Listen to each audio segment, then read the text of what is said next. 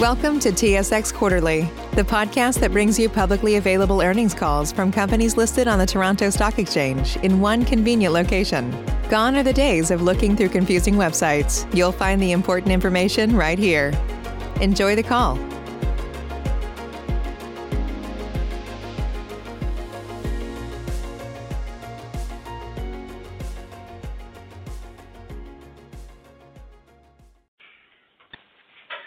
Ladies and gentlemen, thank you for standing by, and welcome to the Emera Q2 2020 analyst call. At this time, all participants are in a listen-only mode. After the speaker's presentation, there will be a question and answer session. At that time, if you have a question, please press star one on your telephone keypad. Please be advised that today's conference is being recorded today, Wednesday, August 12th, 2020, at 9:30 Atlantic Time. I would now like to hand the conference over to your speaker today, Scott Hastings, Emera's Senior Director, Capital Markets. Please go ahead. Thank you, Chris, and thank you all for joining us this morning for Emera's second quarter 2020 conference call and live webcast. Emera's second quarter earnings release was distributed this morning via Newswire, and the financial statements, management's discussion and analysis, and the presentation being referenced on this call are available on our website at emera.com. Joining me for this morning's call are Scott Balfour, Emera's President and Chief Executive Officer, Greg Blunden, Emera's Chief Financial Officer, and other members of the Emera management team. Before we begin, I'll take a moment to advise you that this morning's discussion will include forward-looking information, which is subject to the cautionary statement contained on the supporting slide. Today's discussion and presentation will also include references to non-GAAP financial measures and you should refer to the appendix for definitional information and reconciliations of historical non-GAAP measures to the closest GAAP financial measure. And now I'll turn things over to Scott Balfour. Thank you, Scott, and good morning, everyone. As the global COVID-19 pandemic continues, our team remains focused on safely delivering the essential energy our customers are relying on in all of our service areas. The rates of infection of the virus in the communities we serve have varied significantly. For example, in Atlantic Canada, we experienced very little community spread of COVID-19, and in parts of the Caribbean and New Mexico, spread has also been relatively contained. Clearly, it's a much different situation in the state of Florida, where they're facing much higher spread and infection rates. However, no matter where we operate, our number one priority is the health and safety of our team our customers, and our communities. Our teams have adapted in every jurisdiction to new procedures and protocols to continue to deliver despite the impacts and challenges of COVID-19. While we have never stopped working, many of our employees have been productively operating from home since mid-March. As public health officials lift restrictions, we've been focused on our responsible reentry plans to phase our employees safely back to the traditional workplaces. Our reentry will be measured and will be reflective of the rates of transmission and public health guidelines in each of our service territories. We understand that the pandemic continues to drive financial pressure on our customers and our local communities. From the beginning, our utilities have been working with customers on relief initiatives and donating to organizations to help the vulnerable in our communities. In addition to corporate donations, our employees recently mobilized to support food banks in their communities and to assist local organizations and businesses, illustrating the compassion and community spirit of our employees above and beyond their unwavering commitment to delivering for customers during this pandemic. I've shared with our team many times that a response to this pandemic is more like a marathon than a sprint. They've continued to adapt and deliver for our customers and our communities at every turn. I'm proud of them and grateful for their contributions to Emera's strength and resiliency. As expected, while the COVID-19 pandemic has of course had many impacts, our business is nonetheless continuing to perform very well. We're generally experiencing lower commercial and industrial sales because of the economic impacts of the pandemic, but this has been partially offset by increased sales to residential customers, where the contribution to recovery of fixed costs are structurally higher. We expect this trend to continue throughout 2020 as we continue to manage the impacts of the pandemic. Our balance sheet has also been strengthened with benefit of the proceeds from the sale of Emera Maine. And as Greg will discuss in a moment, our businesses have been able to grow cash flow from operations on a year-to-date basis. These actions, combined with our reaffirmed credit ratings from Moody's and Fitch, reflect our strong and stable financial position. With additional health and safety procedures in place, Emera's capital program continues to advance. And as I reported on our first quarter call, we're pleased that our major projects are continuing without any significant supply disruptions or delays. This includes both the Big Bend modernization project and the solar developments in Florida. We expect to continue to fully deliver on our capital program. We remain confident in our long-term value proposition to shareholders, which is supported by the strength and resiliency of our strategy and our team. Across the business, our teams continue to work with regulatory agencies to ensure customer affordability, reliable service, and maintaining financially healthy utilities. This includes a number of important regulatory filings in our service territories. Throughout the pandemic, our teams have been working with regulators to advance these filings without any major delays. This includes rate cases at New Mexico Gas and Peoples Gas. These regulatory actions are important for the business, and we are pleased with the progress to date. In addition, just this week, the Florida Public Service Commission approved Tampa Electric's stipulation agreement related to the Storm Protection Plan, which allows for the implementation of this clause starting January 1st, 2021.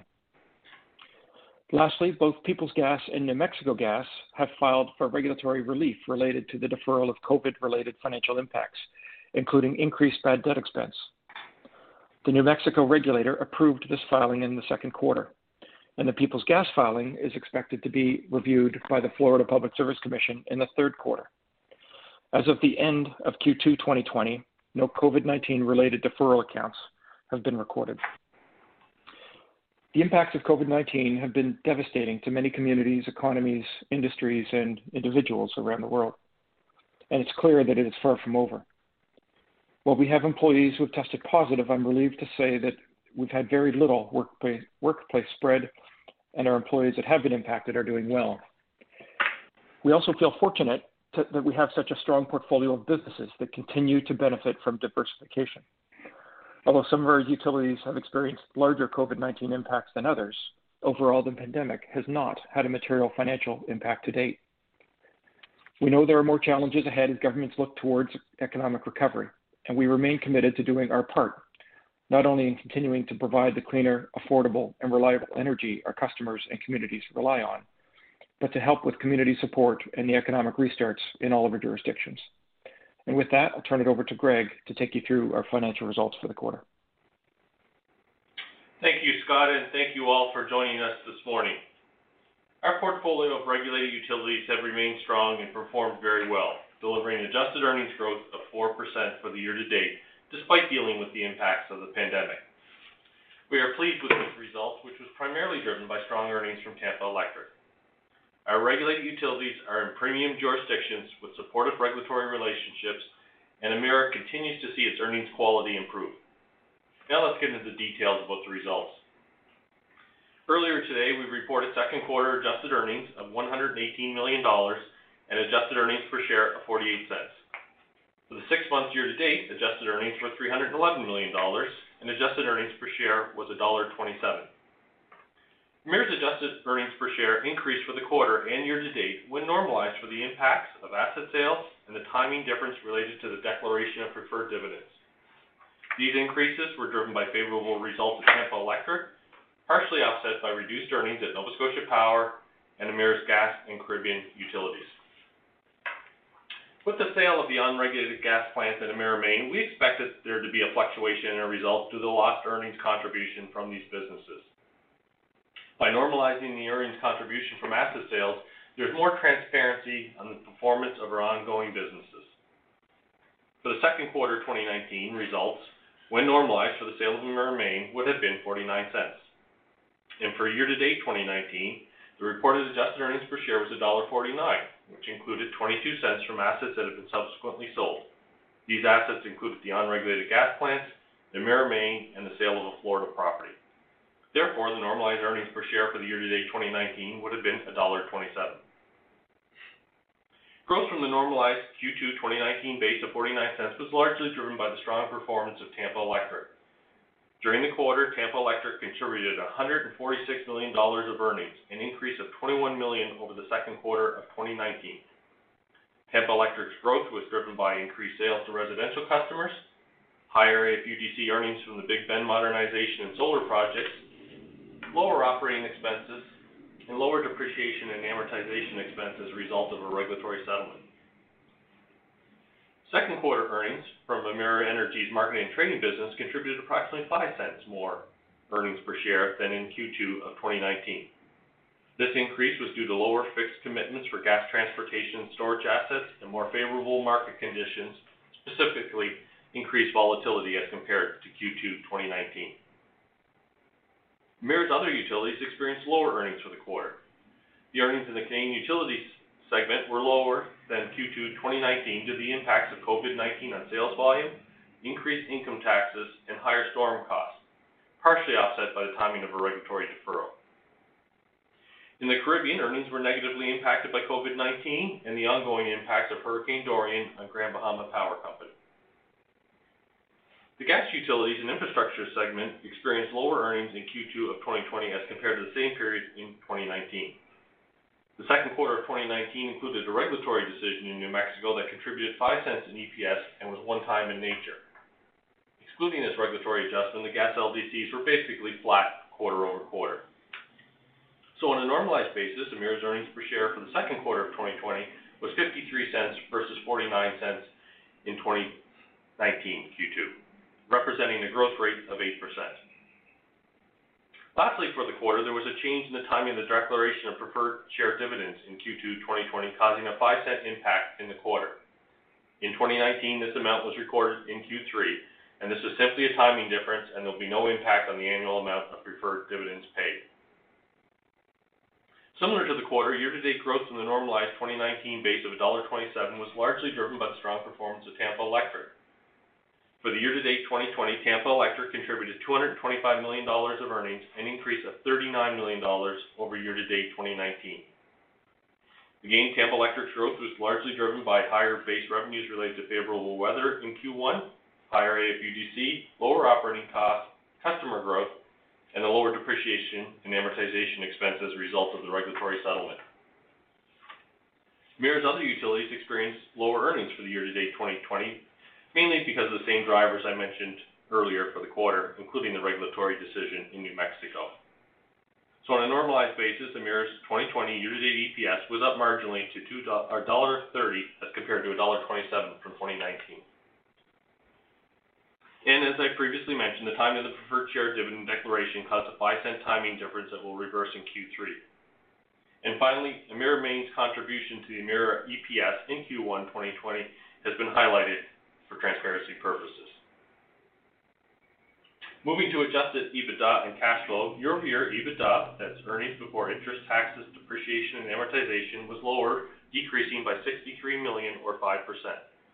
Most of this decline was related to the sale of the gas plants in Emera Maine.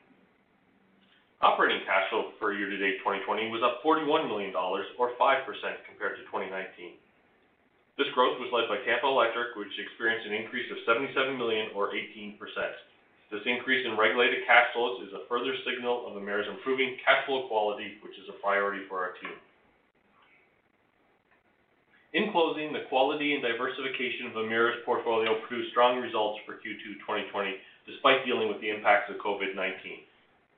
Our businesses continue to be resilient and are committed to both the safety of our employees and customers as we work through the pandemic. Our strong year-to-date operating cash flows and available liquidity have the company well-positioned for possible future COVID-19 related challenges to the business.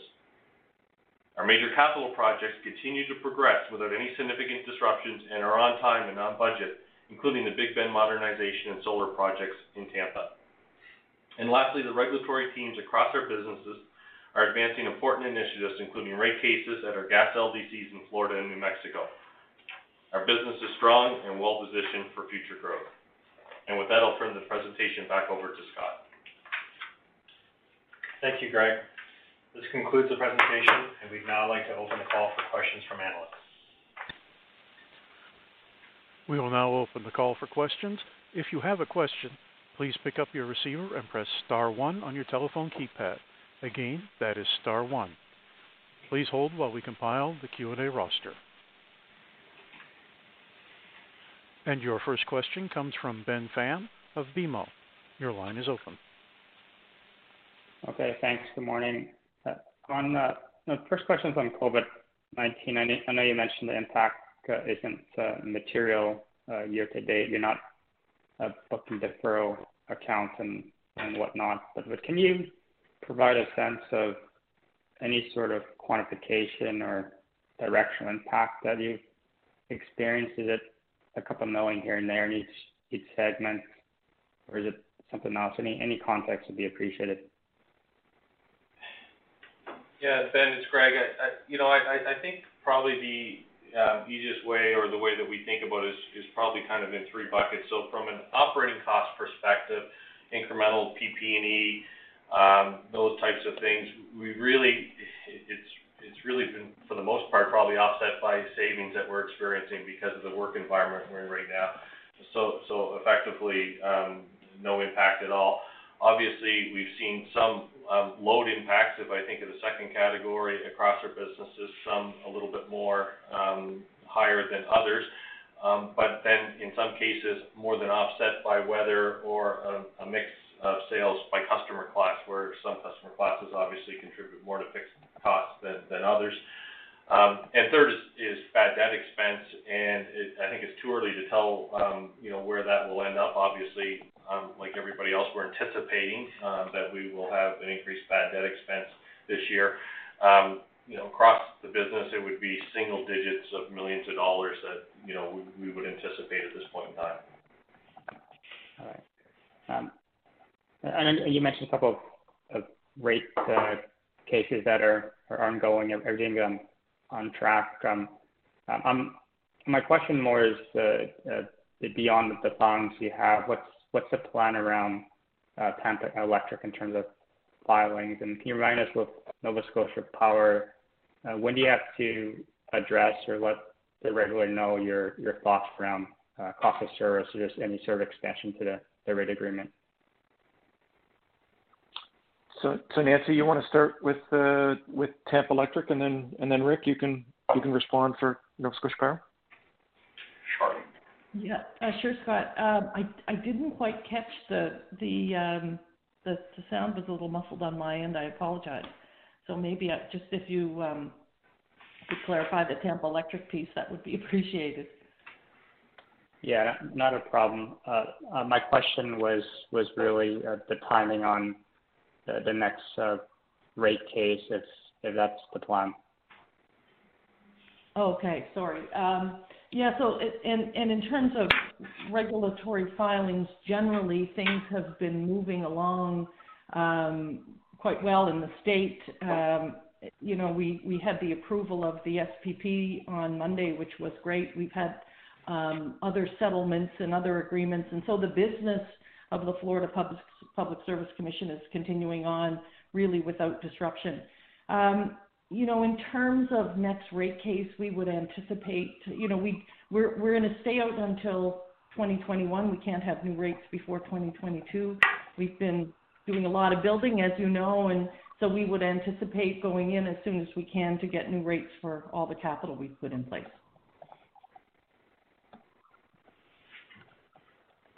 Ben, it's Rick Janega with Nova Scotia Power. So uh, Nova Scotia is operating under uh, another uh, rate stability plan that was negotiated with customers and the regulators. So that will cover us out till 2022 as well.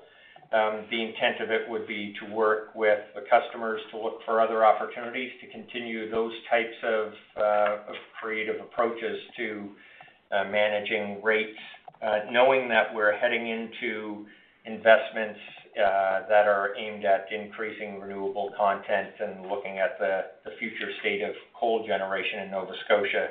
That'll probably be the biggest uh, driver to what we're doing next on uh, rates and filings for a general rate application in Nova Scotia. So, nothing in the uh, imminent uh, term. And uh, we'll be able to keep you updated as things progress, but quite stable uh, and in a good state in Nova Scotia. Okay. So it sounds like, Rick, the bias now, and I know you haven't decided, is more the similar sort of mechanisms like the existing one containing inflation versus more of a full-blown cost of service application. Yeah. Uh, and Ben, we do look at um, rates and potential for GRAs, but uh, but we do that review on a regular basis as a part of our ongoing financial management, both for rate classes to make sure they're balanced uh, between the customer classes and for uh, for the recoveries. But, you know, right now things are in pretty good state and, and we'll monitor that. We usually do that with lots of lead time for the regulator to be able to prepare, you know, for filing dates and so on. But there's nothing uh, in the works right now for that. Uh, but we, we that's a regular part of our business to do the assessment of it and bring that planning forward kind of with a six to 12 months advance notice of the type of work that's required to get geared up with the regulator and customers. All right. That's great. Thanks, everybody. Thanks, Ben. Your next question comes from Mark Jarvi of CIBC Capital Markets. Your line is open. Yeah, thanks. Good morning, everyone.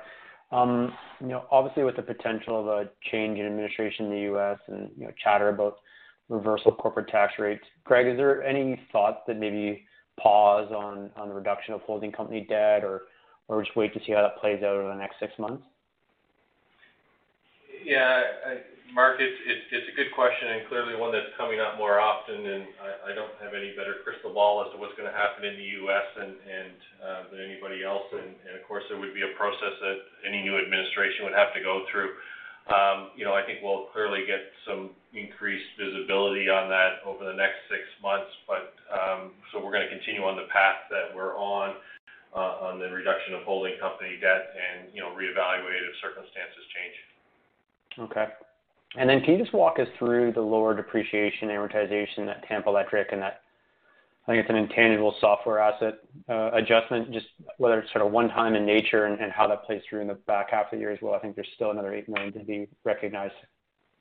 Yeah. Yeah. Um, it was, you know, like in all regulatory environments, you find yourself periodically in situations where um, some of your specific assets, because of the pool depreciation methodology, uh, get over-depreciated. Um, that's not uncommon, um, and it was something that we were working through in Tampa, uh, and got resolution to take that um, excess depreciation that we had on our books and uh, bring it into income this year. And so You're right. So It was a 16 million dollar settlement, half of which was booked in Q2, and then the rest will just flow through the balance of the year on a quarterly basis.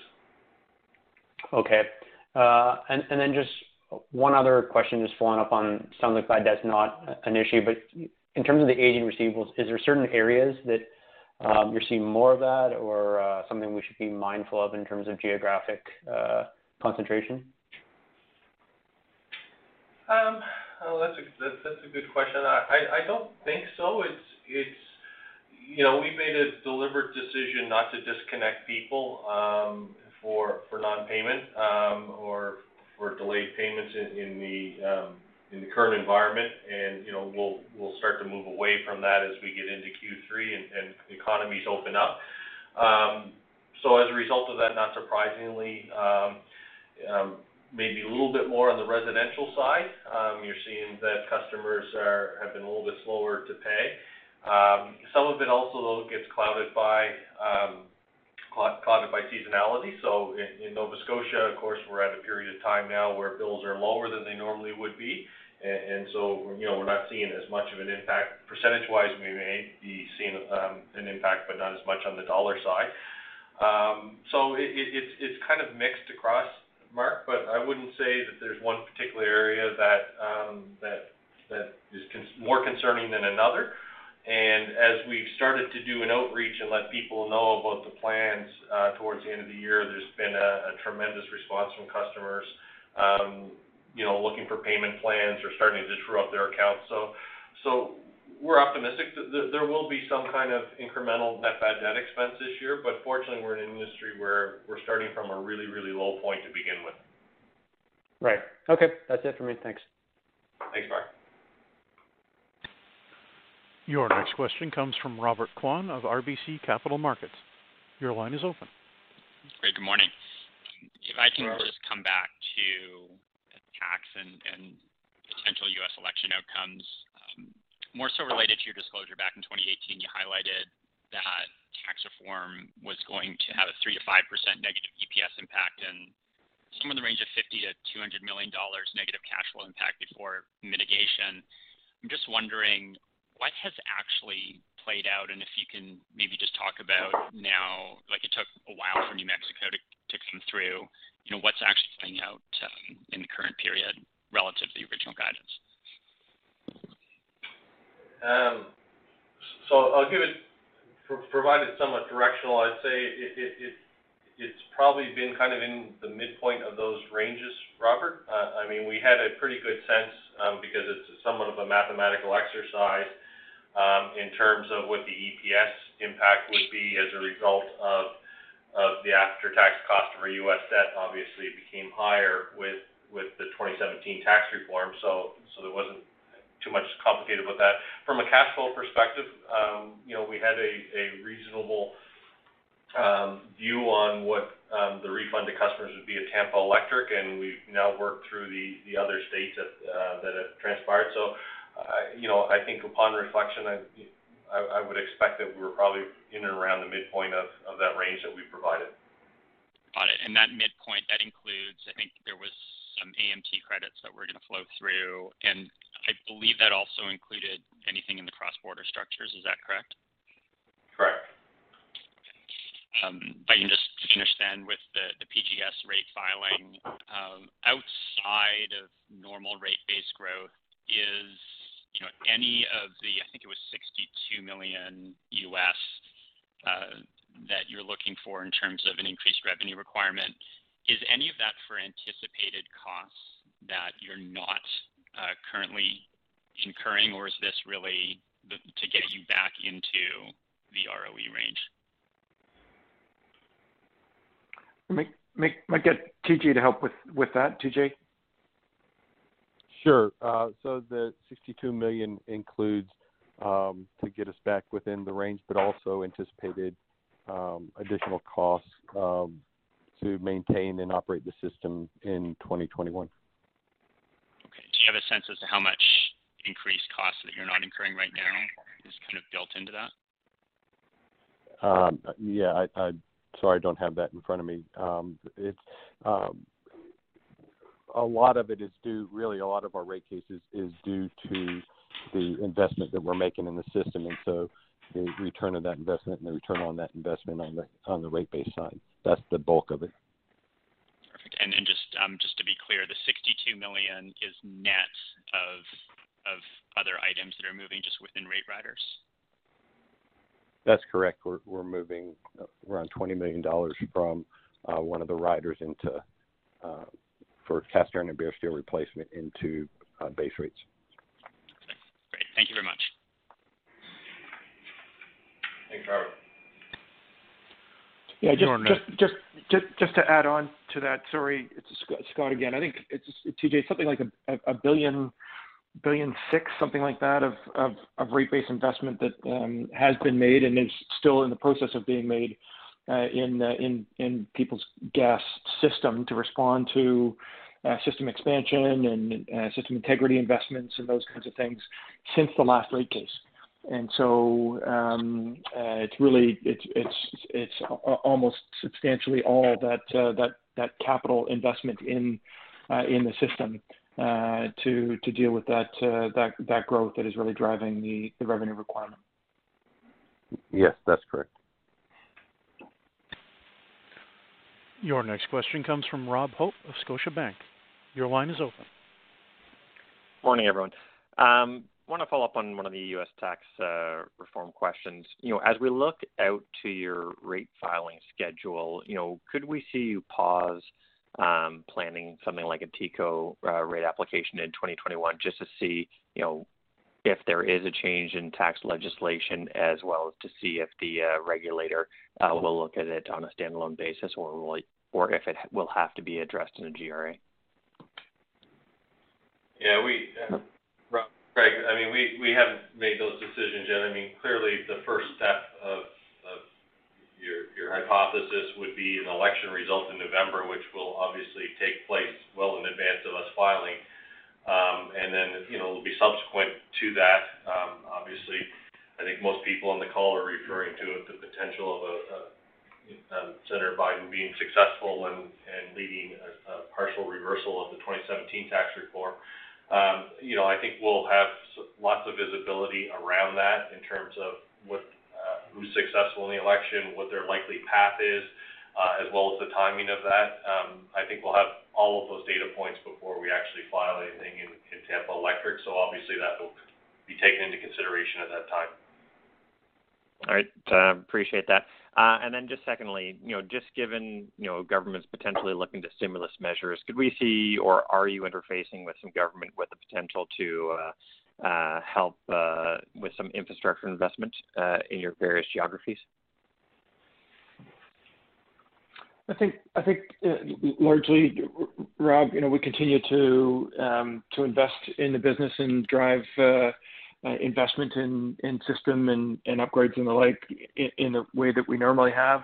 Of course, if there are um, stimulus package um, initiatives that are a fit that can help to Um, uh, um, reduce the cost of uh, um, a system investment for customers, and for sure we'll be taking advantage of that. But uh, there's nothing that's currently on the near-term radar at the moment that would fit into that category. All right. Thank you.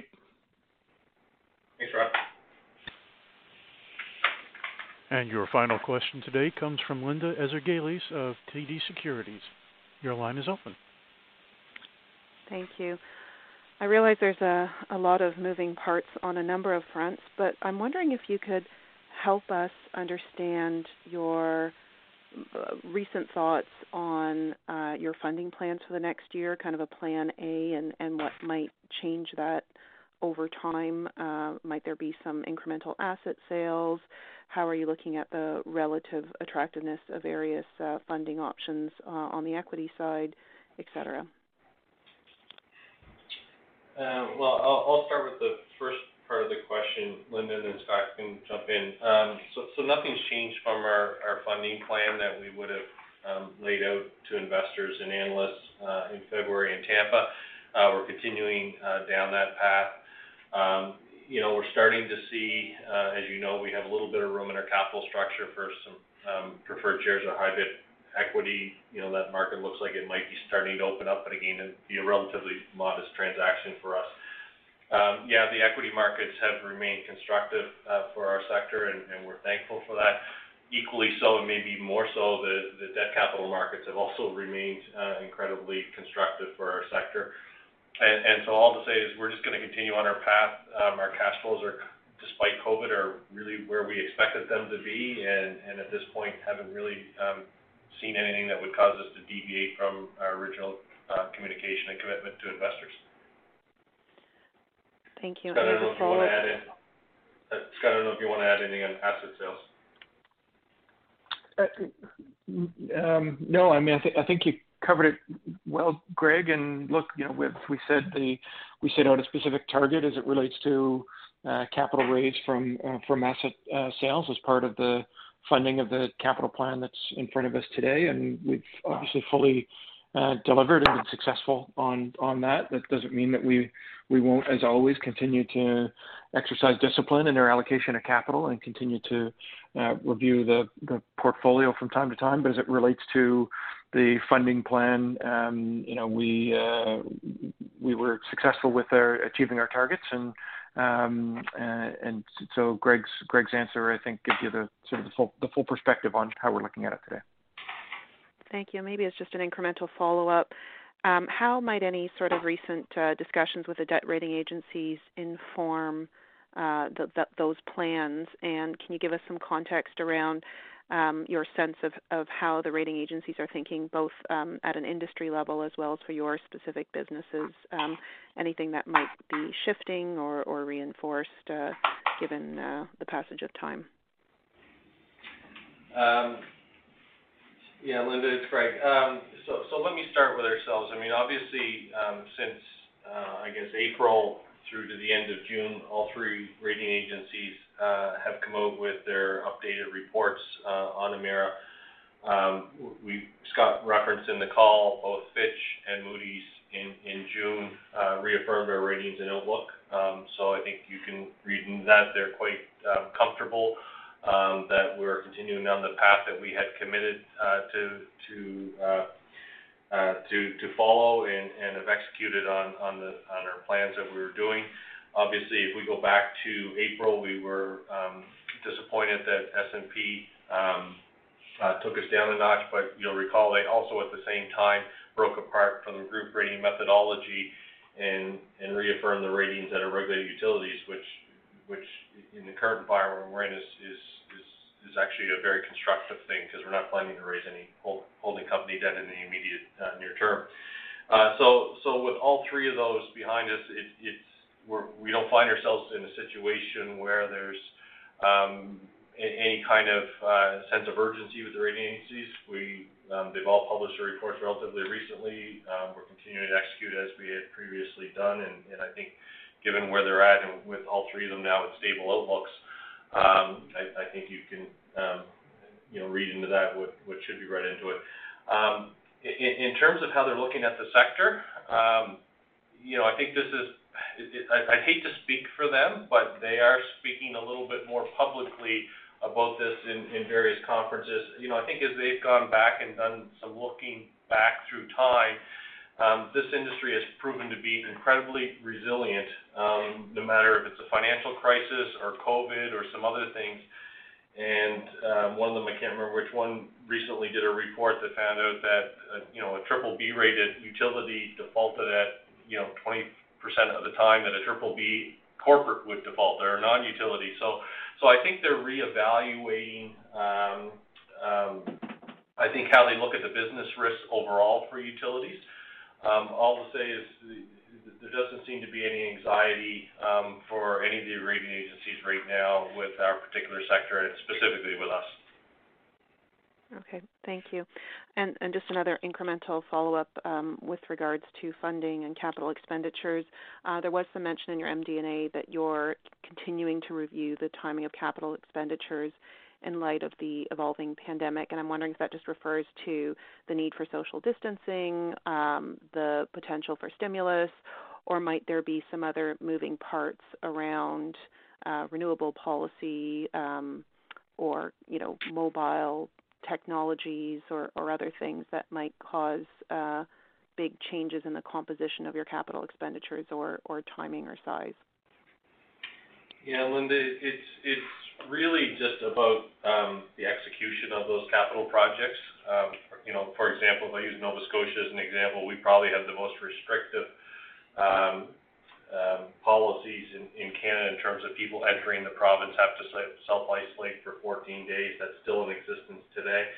And so there's certain capital projects that we deliberately uh, slowed down or deferred to next year. Just in the event that once they got started, we could find ourselves in a position where we couldn't get the resources in from a province to, to complete them to the extent they were contracted. On a two to two and a half billion dollar capital program, we're talking probably less than 10% of, of the overall capital program. And these aren't projects that will not get done at, at you know, worst case, they'll get done over the next year or two, and, and some of them could actually be starting up uh, this fall. Um, so it's more related to the practicality of getting uh, some of these projects done, in particular in Nova Scotia. Thank you. And those were our final questions. I will now return the presentation to the speakers. I'd like to thank everyone for joining the call this morning and your ongoing interest in Emera. Um, enjoy the rest of your day. This concludes today's conference call. You may now disconnect.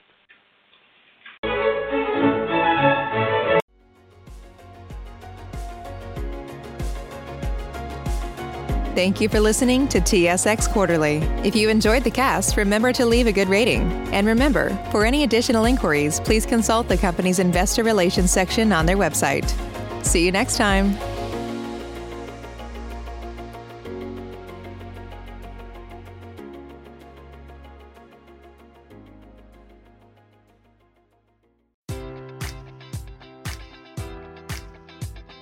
Enjoy all your favorite sports like never before at BetMGM. Sign up using code Buckeye and receive up to $1,500 back in bonus bets if you don't win your first bet. When you register with BetMGM, you'll get instant access to a variety of parlay selection features, live betting options, and the best daily promotions in the business. And with BetMGM at your fingertips, every play and every game matters more than ever. Place your money line prop, or parlay bets with the king of sportsbooks today. Sign up using code Buckeye and receive up to $1,500 back in bonus bets if you don't win your first bet. BetMGM and GameSense remind you to play responsibly. 21 plus and present in Ohio, subject to eligibility requirements. Rewards are non-withdrawable bonus bets that expire in seven days. Gambling problem? Call 1-800-GAMBLER. In partnership with MGM Northfield Park.